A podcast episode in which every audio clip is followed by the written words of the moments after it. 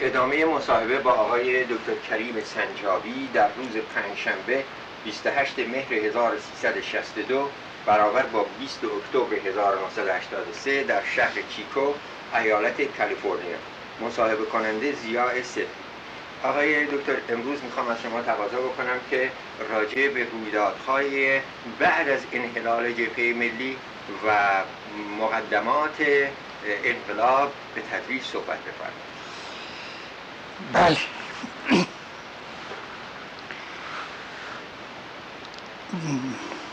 دوران بعد از تعطیل فعالیت جبهه ملی که سال 1342 شروع میشه تا سال 1357 که 15 سال جمعا میشه ما می‌توانیم این دوران را به دوران دیکتاتوری شاه یا برگشت به دیکتاتوری شاه نامگذاری کنیم. تعطیل فعالیت جبهه ملی دو اثر نمایان داشت به نظر بنده. یکی برگشت به حکومت مطلق دیکتاتوری شاه بدون مزاحم و معارض معارض علنی و دوم آغاز مبارزات و فعالیت های زیرزمینی. که بنده حالا درباره هر یک یک توضیحاتی میدم. قبلا باید این نکته را یک مختصری بررسی بکنیم که چطور شد که شاه به دیکتاتوری برگشت دیکتاتوری مطلق و حکومتش بدون منازع شد و یک شخصیت واحد مطلق مسلط بر امور پیدا کرد. یعنی به طور خلاصه این رژیم 15 ساله را که رژیم دیکتاتوری شاست ما چطور می‌توانیم نامگذاری کنیم و چطور می‌توانیم در تاریخ ایران بشناسیم. منده به خاطر دارم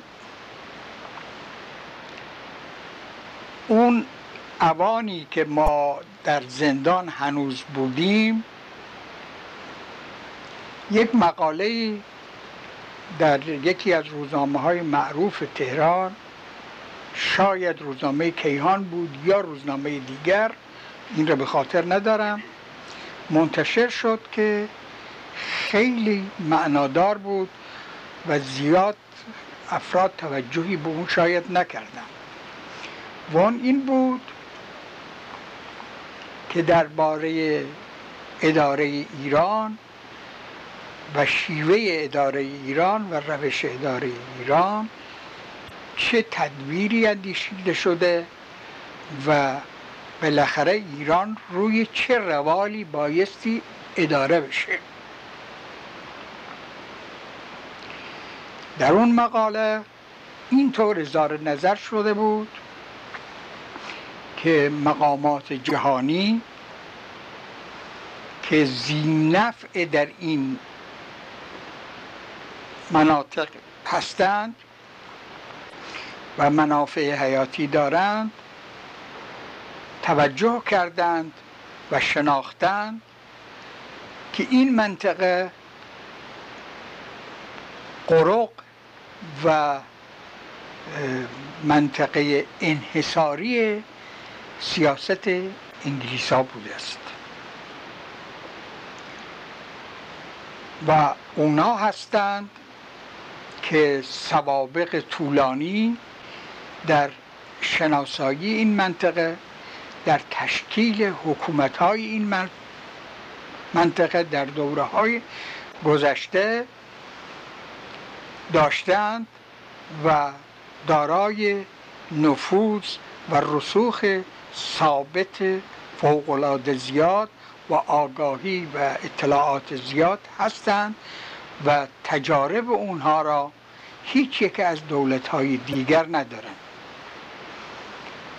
و بنابراین توافق حاصل شده است که بنابر اون تجارب و به راهنمایی اون تجارب برای اداره این منطقه و از اون جمله ایران عمل بکنن و از اون استفاده بکنن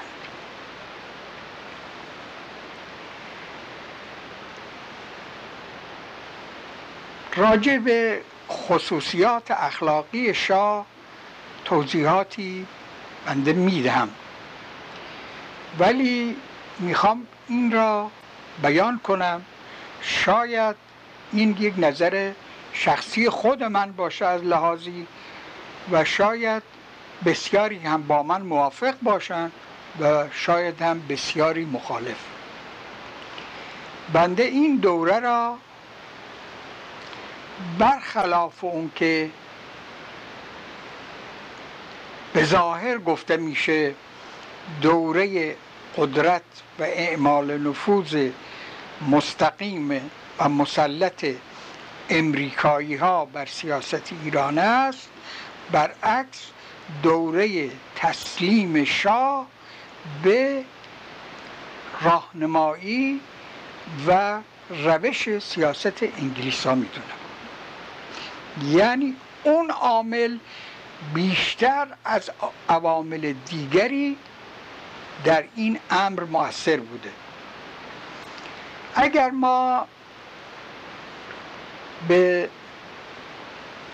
چند نکته در این باره توجه کنیم تا قدری این مطلب روشن میشه. یکی این که اول این که ببینیم پارلمان های ما یعنی مجلس شورا و مجلس سنا از چه جور اشخاصی ترکیب و تشکیل می شده دوم این که رؤسای دولت ها کی ها بودن؟ چه سوابقی داشتن؟ سوم این که مسئول احزاب سوری و مصنوعی دولتی که در اون زمان ساخته می‌شد چه اشخاصی بودند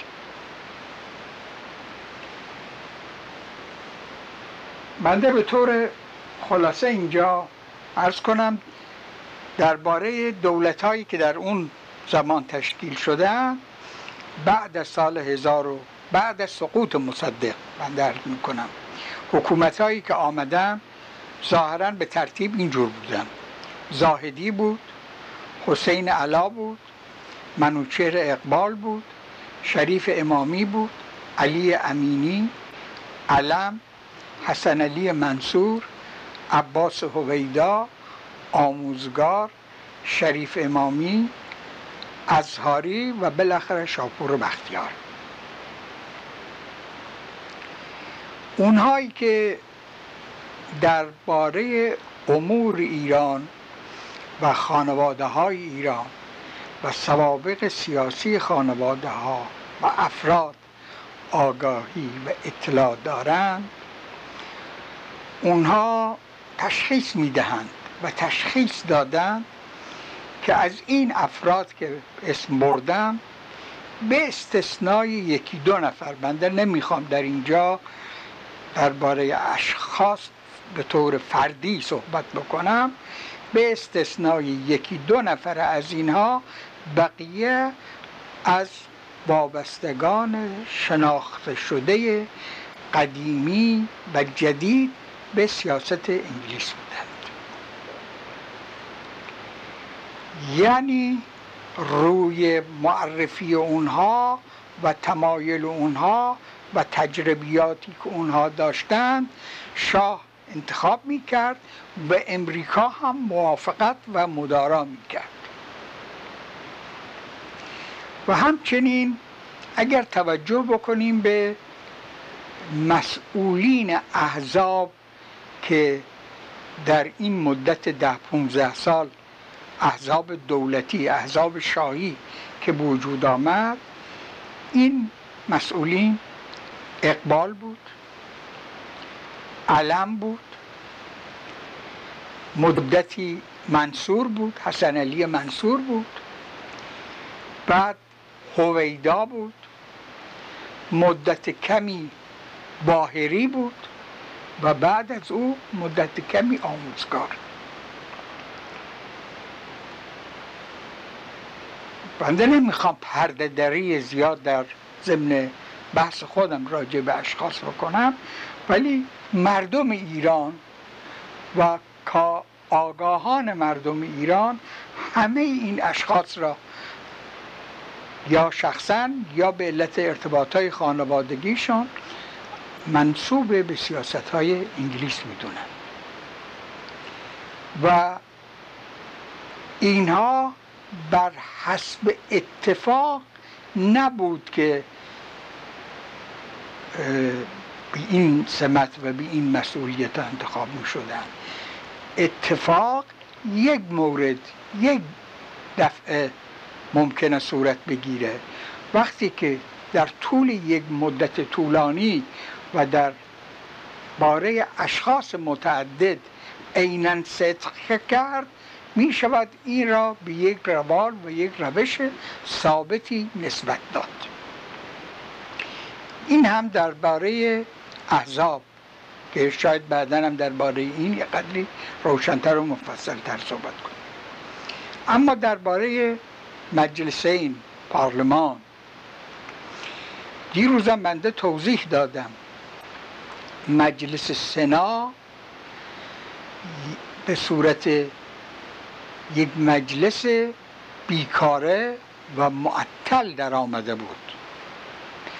زیرا که اون چرا که ممکن بود مجلس سنا در برابر یک مجلس شورای ملی منتخب مردم و دارای افکار حاد و تند رو در مواقع لازم بیسته و تعادلی به وجود بیاره احتیاج به چنین مجلسی دیگر نبود چون افراد منتخب مجلس شورای ملی هم از قبیل همون افراد محافظه کار و مطیع و گوش به فرمان بودن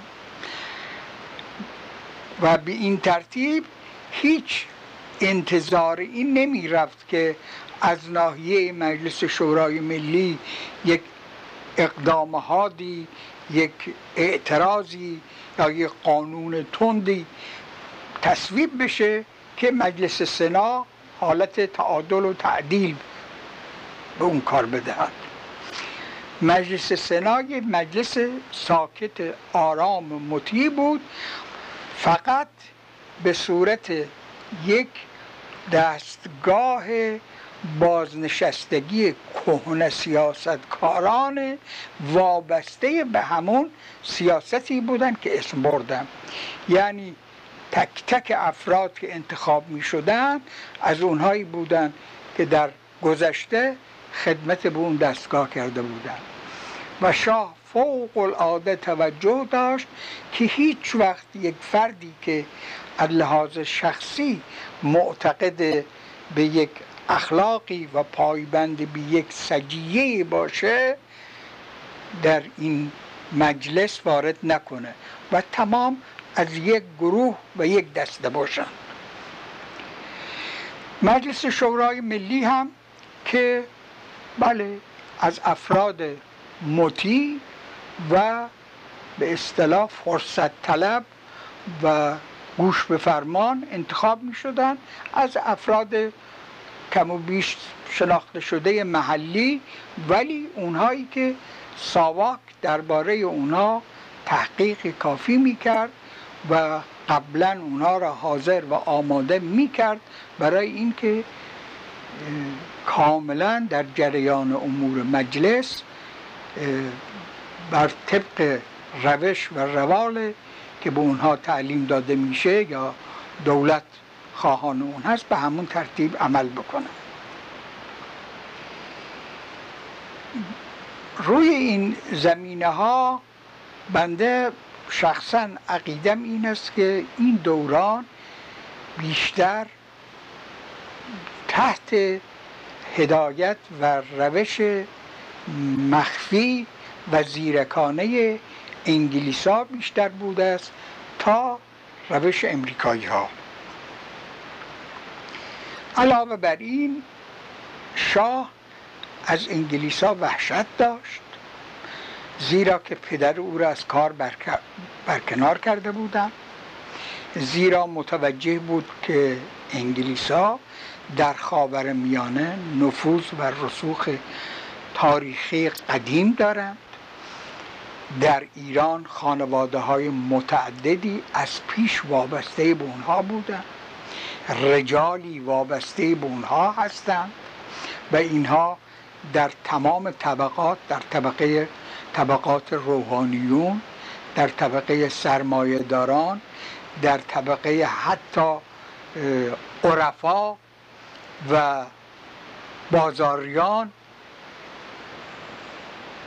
و در زمانی که ایلات و اشایر بود در رؤسای ایلات و اشایر به طور مستقیم ارتباط داشتند با قنصولخانه های اینا. قنصولخانه های اعمال نفوذ سیاسی برای حفظ و نگاهداری این تحت الحمایه بوده. و خارج از ایران هم در کشورهای دیگر در منطقه خلیج تا همین چند سال اخیر منطقه جنوبی خلیج فارس یعنی این جایی که الان امارت نشین های متعدد عربی هستند تحت, تحت استعمار مستقیم انگلیس ها بودن.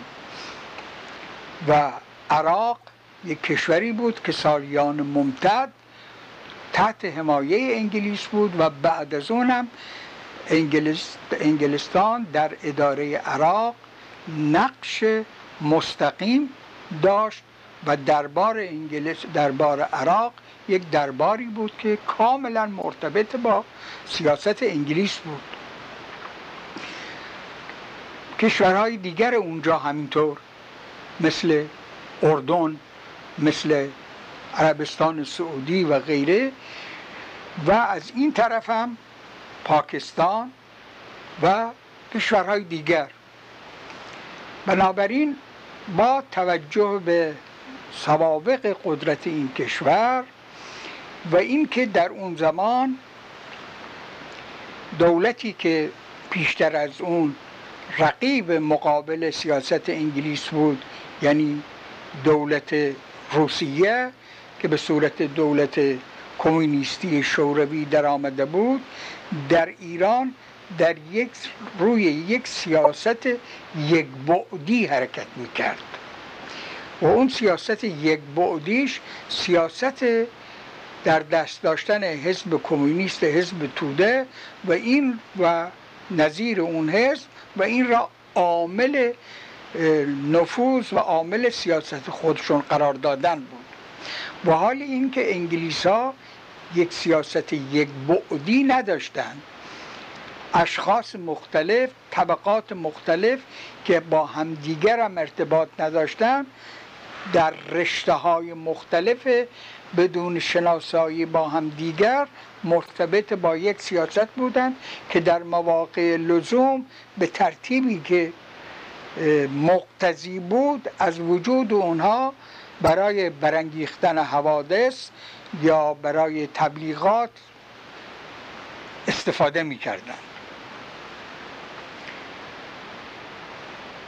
همونطوری که پدرش را سلطنت برداشته بودن این بیمناک بود که بر سر خود او هم یک وقت چنین چیزی نیارند.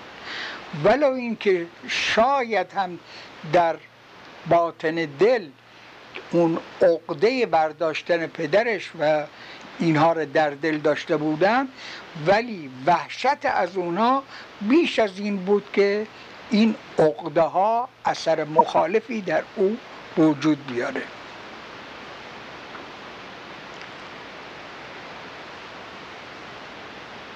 این نظری بود که بنده در باره این دوران به طور کلی داشتم. و البته در پیدایش این دوره خود خلق و خوی خود شاه هم فوق العاده موثر بود.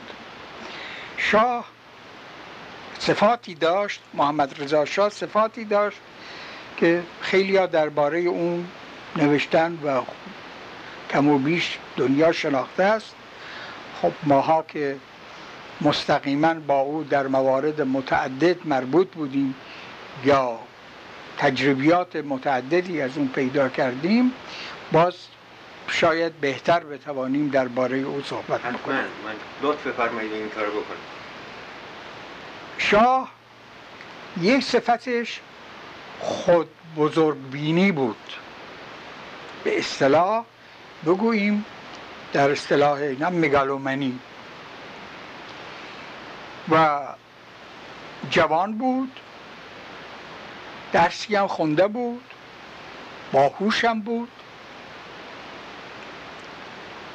و در ذهن خودش اینطور ترسیم می‌کرد این تصور می‌کرد که یک تصوری و توهمی از ایران باستانی از ایران دوران امپراتوری و شاهنشاهی دوران ساسانی و دوران هخامنشی داشت و اون پادشاهان بزرگی که در تاریخ یا در اساطیر ایران هست و برای خودش یک چنین نقشی تصور می کرد و علاوه بر این موقع ایران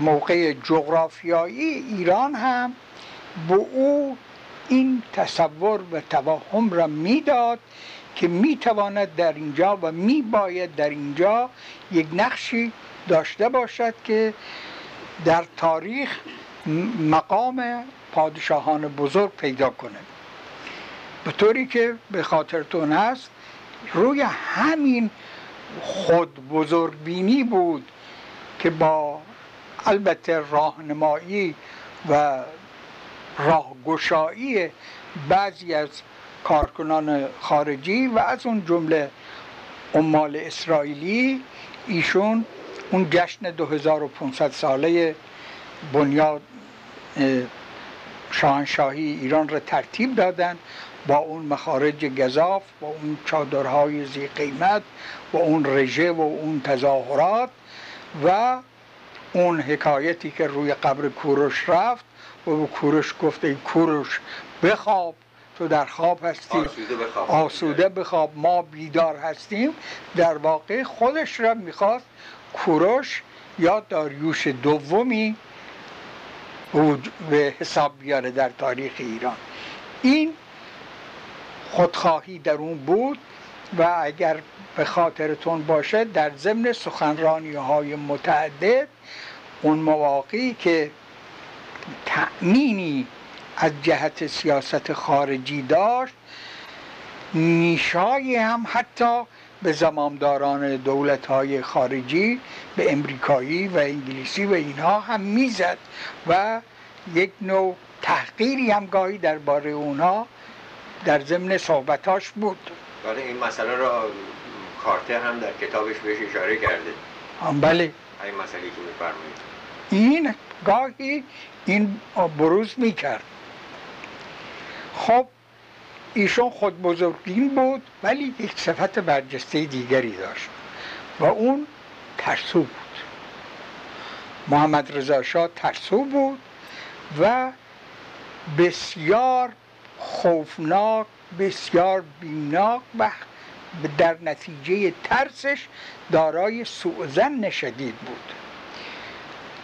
اونطوری که دوران این سی, سی ساله سی و پنج ساله اون نشون می‌داد او از قوام سلطنه میترسید و به همین دلیل با او بر سر مخالفت افتاد و برای ساقط کردن او اقدام کرد. از رزمارا میترسید و به همین دلیل با اینکه نخست وزیر منتخب خودش بود باز با او برای او مراقب بود و تحریکات می‌کرد و حتی متهم هم هست که شاید در قتل اون هم بی اطلاع و بی خار... دخالت نبوده. شاید حالا. ولی در این که نظر خوبی با اون نداشت همه می‌دونن. از مصدق میترسید. و از مصدق نفرت فوقلاده داشت. بعد از اون با زاهدی که به اصطلاح وسیله برگشت او به سلطنت بود و عامل اون کودتا بود و اون وضعیت را برای او فراهم آورد همین که بر سر کارش مستقر شد با زاهدی هم که یک شخصیتی می‌خواست نشون بده بر سر مخالفت در آمد بعد هم با علی امینی هم به همین ترتیب با دکتر امینی هم به همین ترتیب. بنابراین ایشون با هر فردی که یک شخصیت و کفایتی داشت این از در مخالفت در می آمد و در داخله دولت و در پارلمان و در مطبوعات به وسایلی که داشت کوشش می‌کرد که از در مبارزه با او در بیاد و برای ساقط کردن او اقدام بکنه.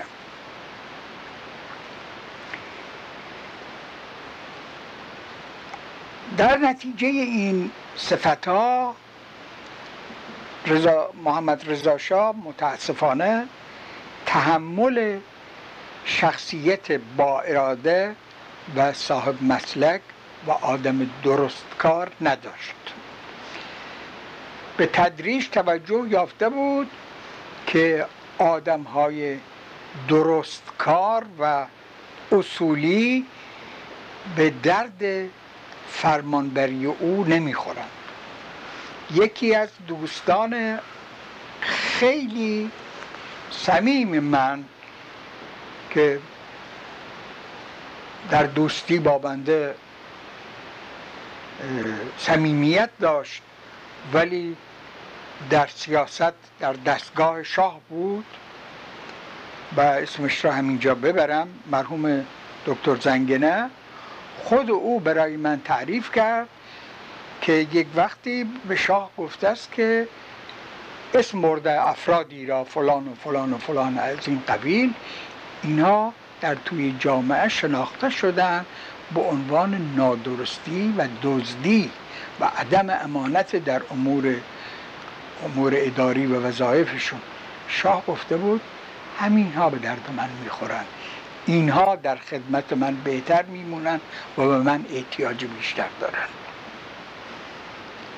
این از صفاتش بود که آدم هایی که درست کار بودن اون نسبت به اونا تحقیر یا نفرت داشت.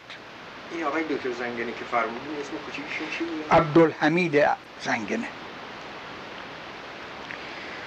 و در ضمن ایشون تا حد زیادی از درویی و تذبذب برخوردار بود.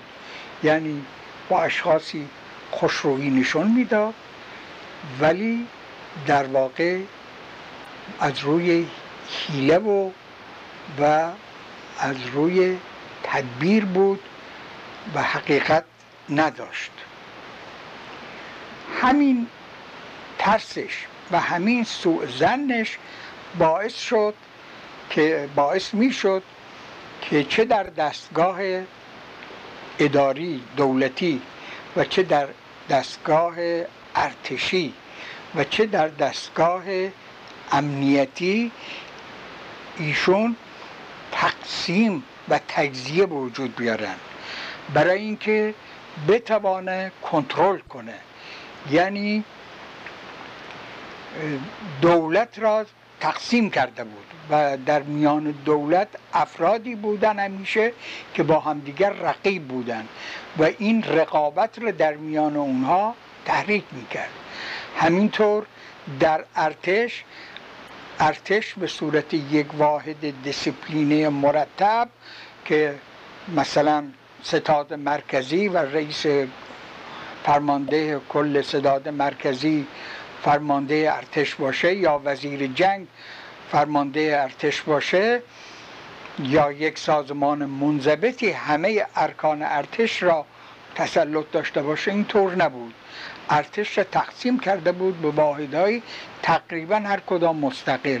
نیروی هوایی جدا نیروی زمینی جدا نیروی دریایی جدا و در بین اونها هم بین خود افسرها اختلافاتی وجود داشت و شاه با همه اینها خشوبش های جداگانه داشت که اینها در حال رقابت بمانند. اینا از جهاتی در یک زمانی ممکن بود به نفع او باشه.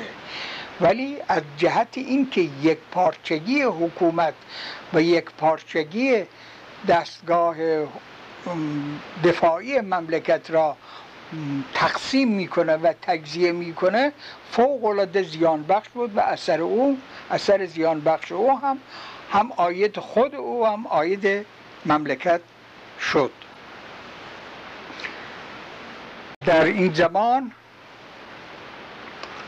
همه می‌دونیم که ساواک در اداره مملکت در همه شعون مملکت در سیاست خارجی در ارتش در امور فرهنگی و امور اقتصادی همه اینها دست انداخته بود و به صورت یک سازمان وحشتناکی در آمده بود که همه دستگاه ها و همه مسئولین امور بیمناک و همیشه در حال خوف نسبت به این اداره بودند. در هر وزارتخانه ای یک دستگاهی به نام اداره نظارت وجود داشت که اداره ساواک بود. در هر مدرسه یک معمور ساواک بود. در دانشگاه به طور علنی و در هر دانشکده معمورین ساواک بودند. در ارتش هم همینجور. با همه قدرتی که ساواک داشت و با جمعیت کثیری که شاید در حدود چهل هزار نفر معمورین ساواک پراکنده در همه جا بودند باز دستگاه های امنیتی دیگری در مقابل ساواک قرار داده بود. از اون جمله دستگاه بازرسی شاهنشاه خود شاه از اون جمله دستگاه شهربانی و از اون جمله دستگاه رکن دوی ستاد ارتش که اینها هم با هم رقابت هایی داشتن که به خود شاه گزارش مستقیم بدن و در بعضی مواقع همدیگر را خونسا می کردن ساواک در دوره بختیار و پاکروان تا اندازه علاقمند بودند که افراد درست حتی الامکان در ساواک وارد بکنن که گزارش های نادرست ندهند. بنده به خاطر دارم یک وقتی ادری از رفقای ما را از رفقای دوستان جبهه ملی از دوستان طبقه غیر از رهبران و از فعالین جبهه ملی یک عده را به طور وحشتناکی زندانی کردن به طوری که نه تنها دوستان اونها بلکه خانواده های اونها از اونها هم خبر نداشتن و اینها قریب یک ماه زندانی بودند. بعد از یک ماه که آزاد شدند و ما از اونها پرسیدیم بعضی از افراد اونها به بنده مراجعه کرد و پرسیدیم. معلوم شد که یک افسری یک گزارش نادرستی داده بوده که در منزل یکی از این اشخاص جلسه تشکیل شده و در اون جلسه دکتر صدیقی و دکتر سنجابی بودن و گفتن که با این کیفیت ما کاری نمی‌توانیم بکنیم. بالاخره باید ریشه این چیز را قطع کنیم و خلاصه؟ بله؟ ریشه سلطنت بله. ریشه سلطنت را قطع کنیم یه همچه چیزی صحبت کردن. و اونها در مقام تحقیق نسبت به این امور برمیان و بعد متوجه می‌شوند که این گزارش کاملا جعلی است. اون چنان مجلس اصلا تشکیل نشده بوده و دکتر صدیقی و بنده هم در اونجا وارد نبودیم. اون وقت خود اونها از در عذرخواهی در آمدن و فرستادن به ما پیام دادن که وضعیت اینطور بوده و ما عذر می‌خواهیم. یک همچه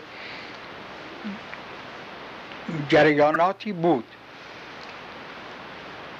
سعی می‌شد افسرانی که نسبتا خوشنام باشند.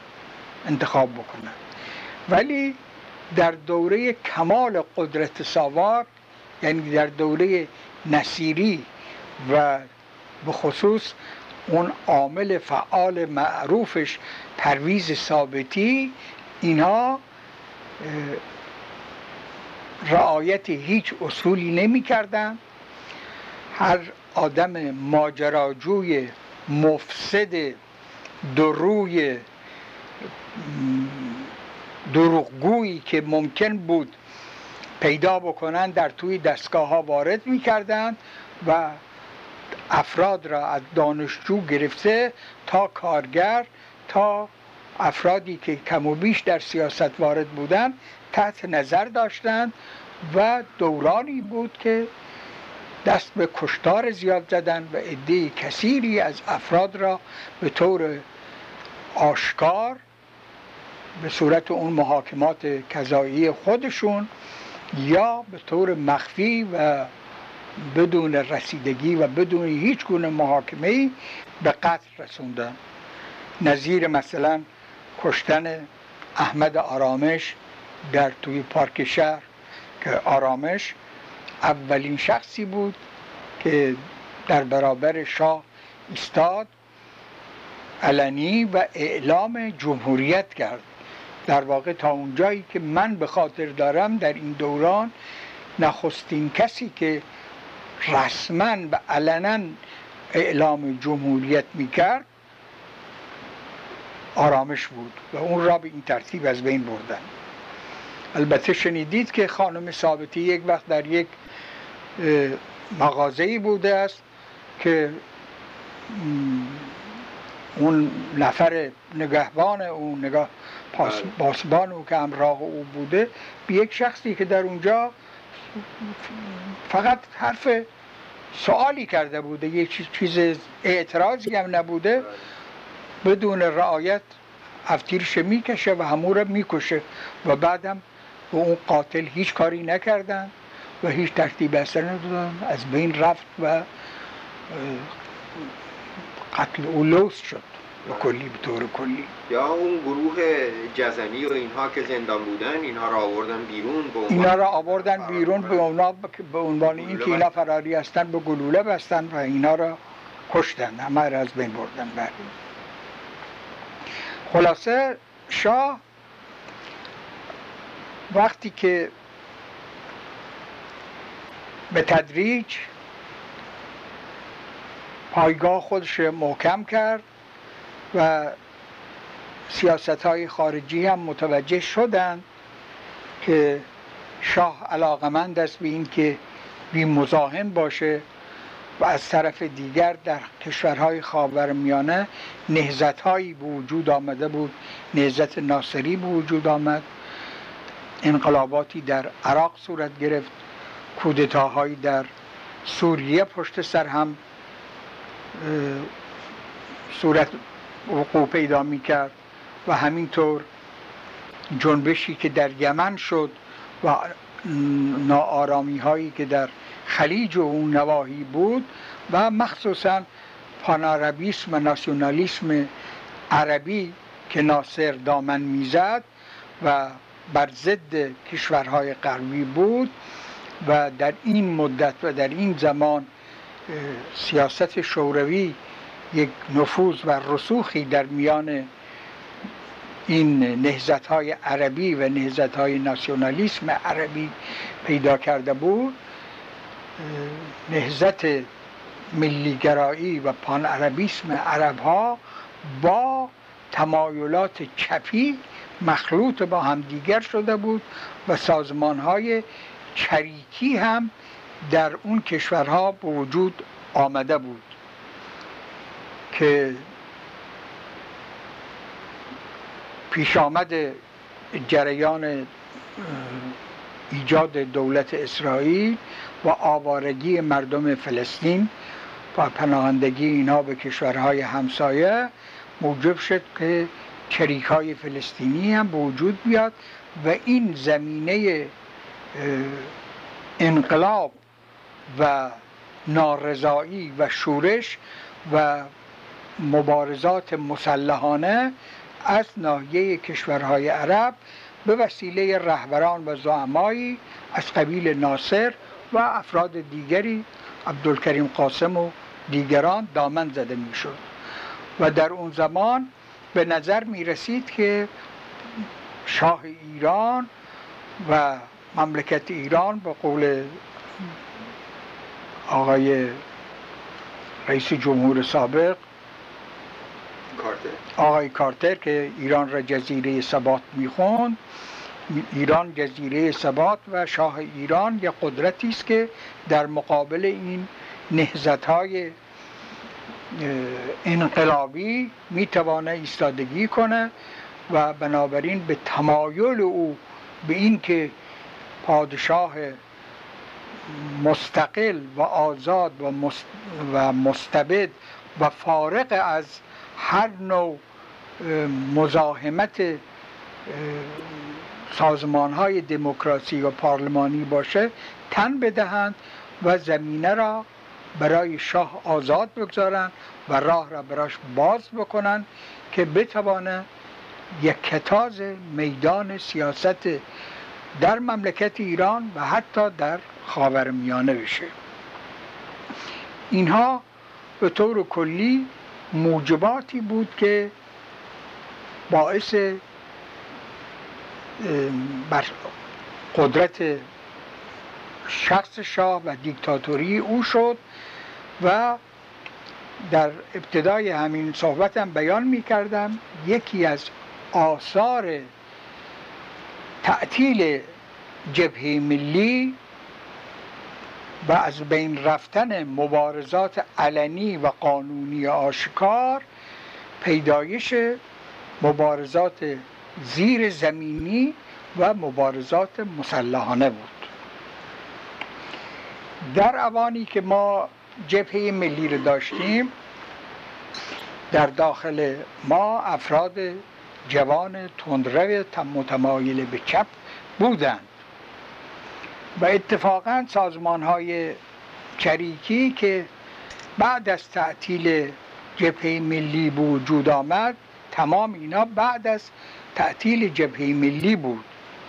یعنی کوششی که برای تشکیل جبهه ملی سوم شد به تشکیل یک جبهه واقعی و مؤثری نینجامید و صورت واقعیت پیدا نکرد ولی باعث از بین رفتن فعالیت جبهه ملی دوم شد و مبارزات علنی و قانونی از بین رفت و ناچار افرادی که نمی توانستند مبارزه علنی کنند به تدریج دست به مبارزات زیرزمینی و مبارزات مسلحانه زدند در همون مواقع افرادی در داخل ما بودند که کم و بیش میشناختیم.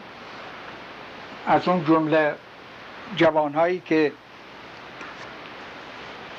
از اون جمله جوانهایی که سازمان های چریکی رو تشکیل دادن مثل بعضی از اینا رو که من اسم می‌برم که بیشتر خاطرم هست.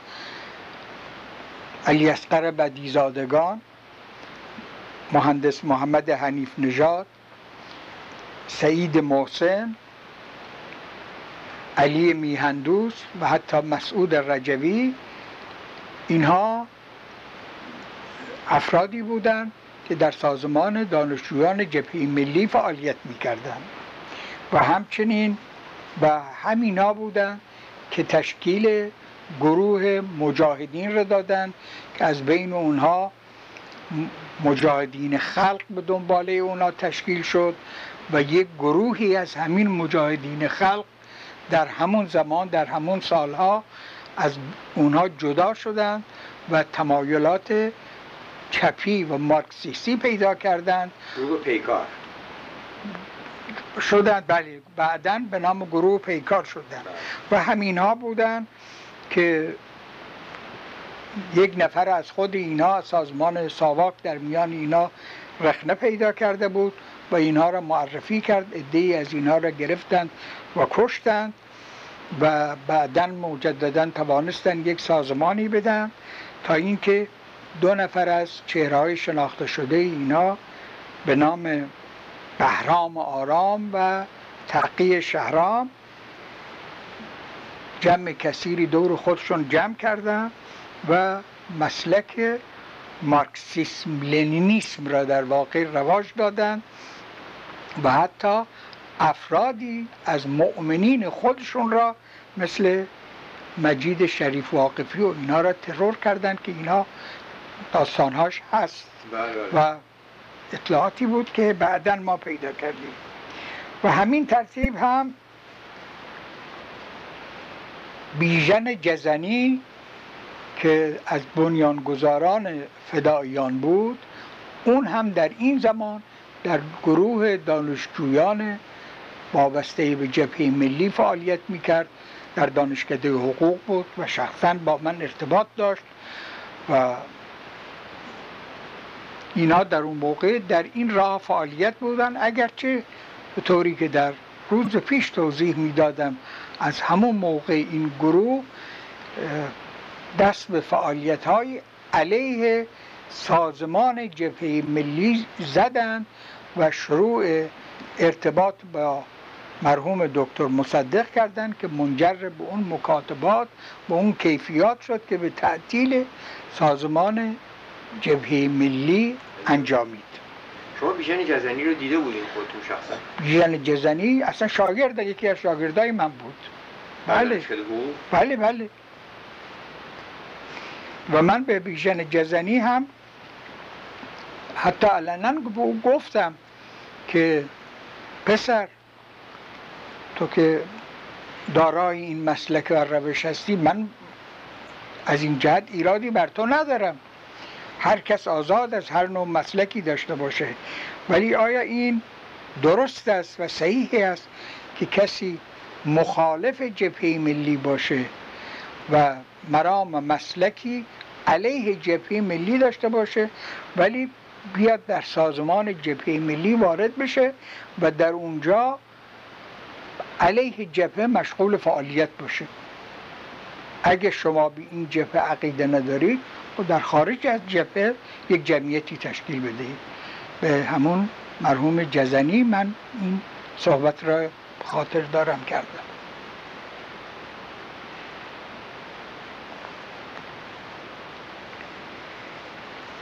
در این موقع که جبهه ملی فعالیت نداشت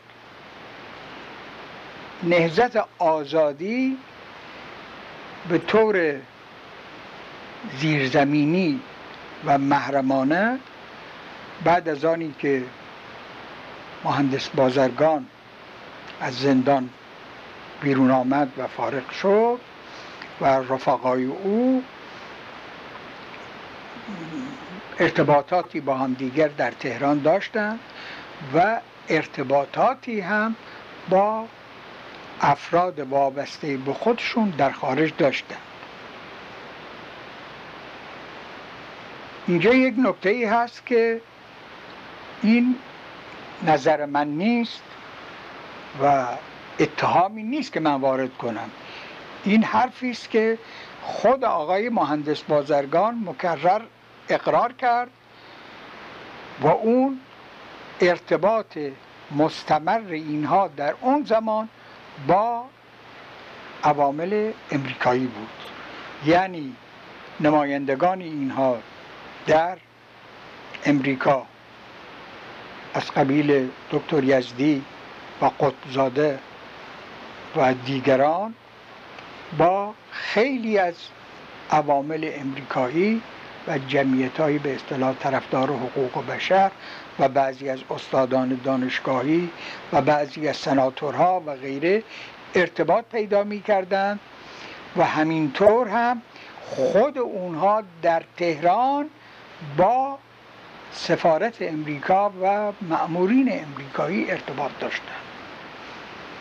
و این یک عملی است که یک وقتی در یک مقاله بازرگان ایران نوشت در روزنامه های تهران چاپ شد که ما برای معمولین امریکایی که اون وقت به ایران می آمدن دسته گل میفرستادیم که بنده در روزنامه اون وقت و در یکی از سخنرانی ها به ایشان جواب دادم که ما هزار فکر می کردیم ولی هرگز این فکر نمی توانستیم به خود ما راه بدهیم که امریکایی که ما او را از عوامل مؤثر کودتای 1332 و برانداختن حکومت دکتر مصدق می‌دونیم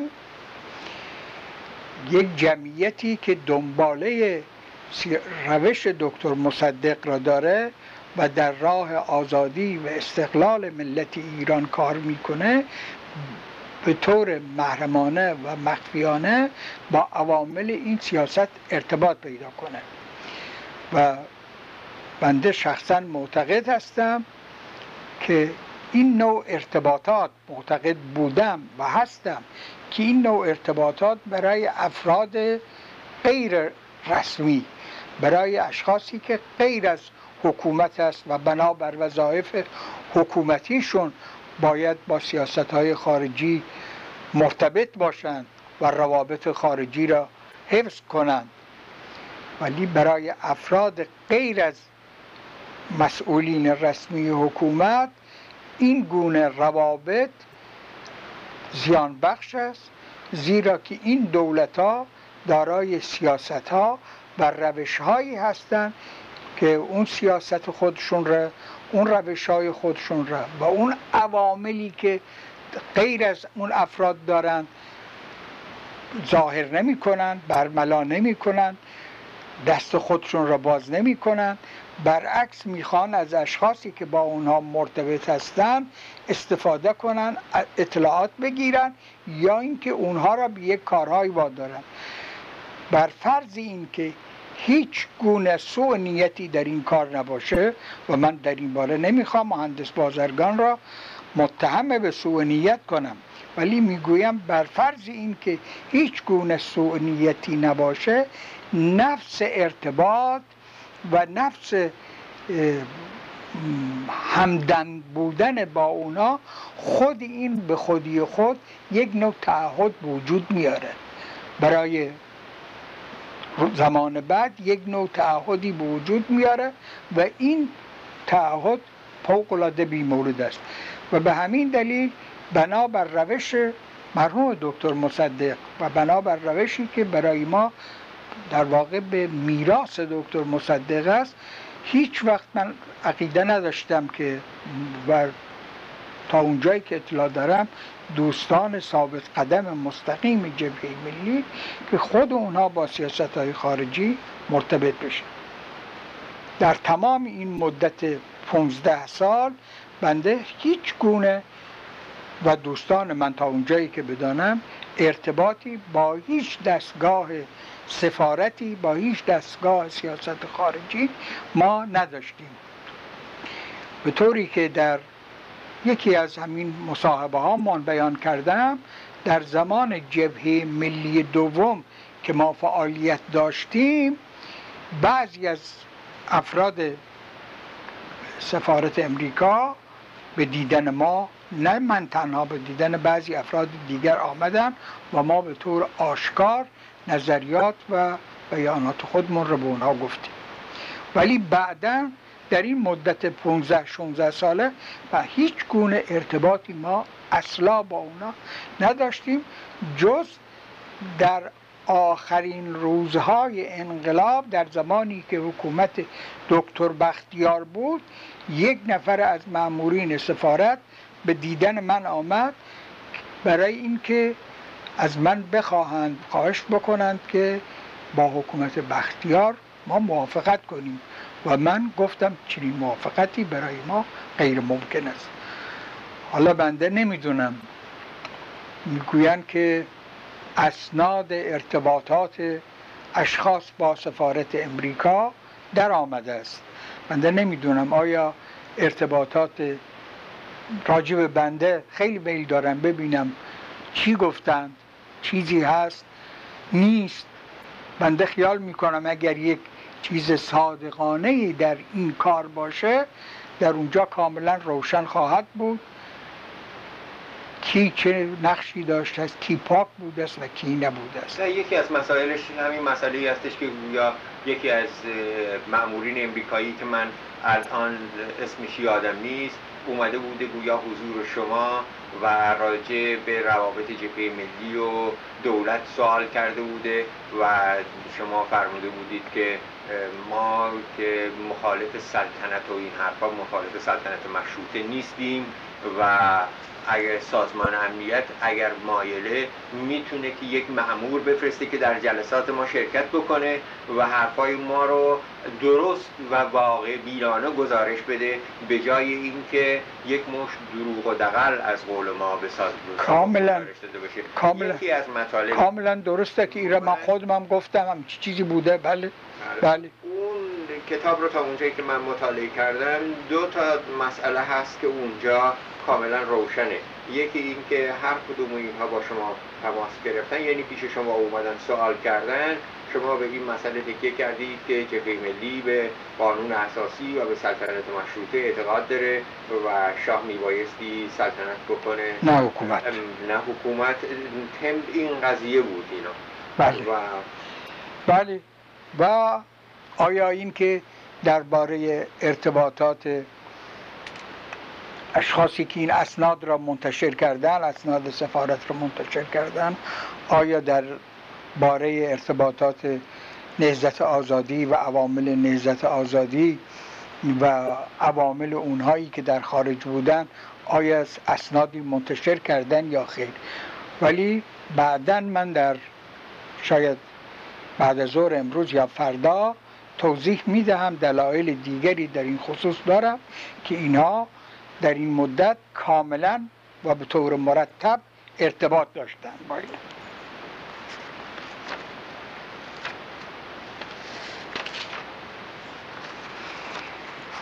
این در همین زمان هم بود که به تدریج روحانیت قدرت می گرفت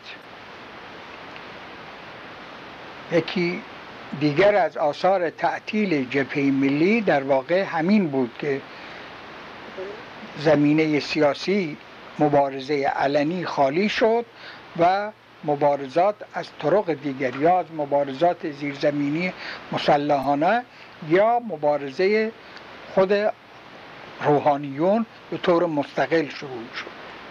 در سال 1342 در 15 خرداد 42 همون داستان معروف شورش تهران صورت گرفت که آقای خمینی به اون قضیه گرفتار شدن آلودگی پیدا کردن و عده زیادی از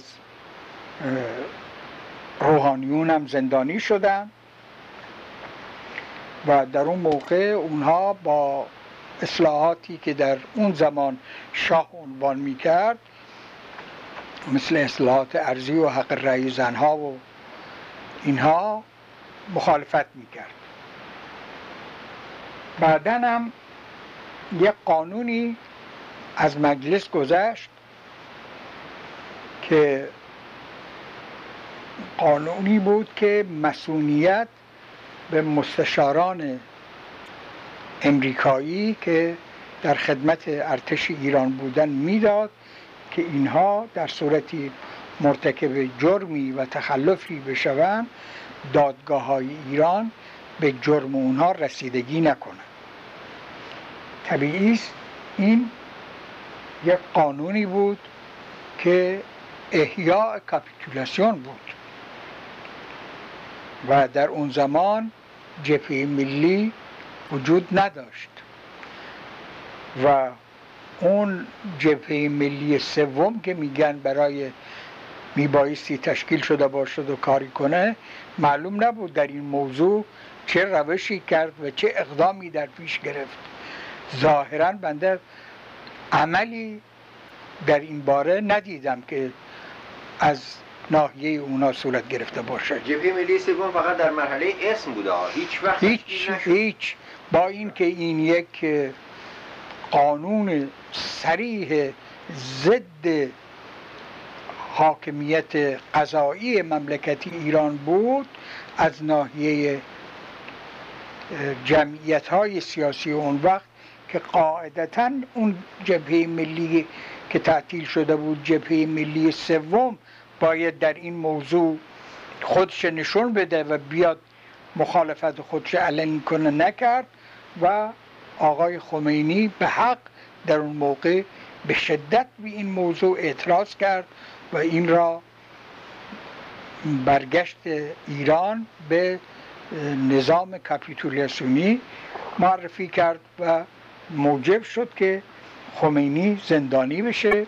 مدتی زندانی شد و بعد در سال 1343 ایشون را به ترکیه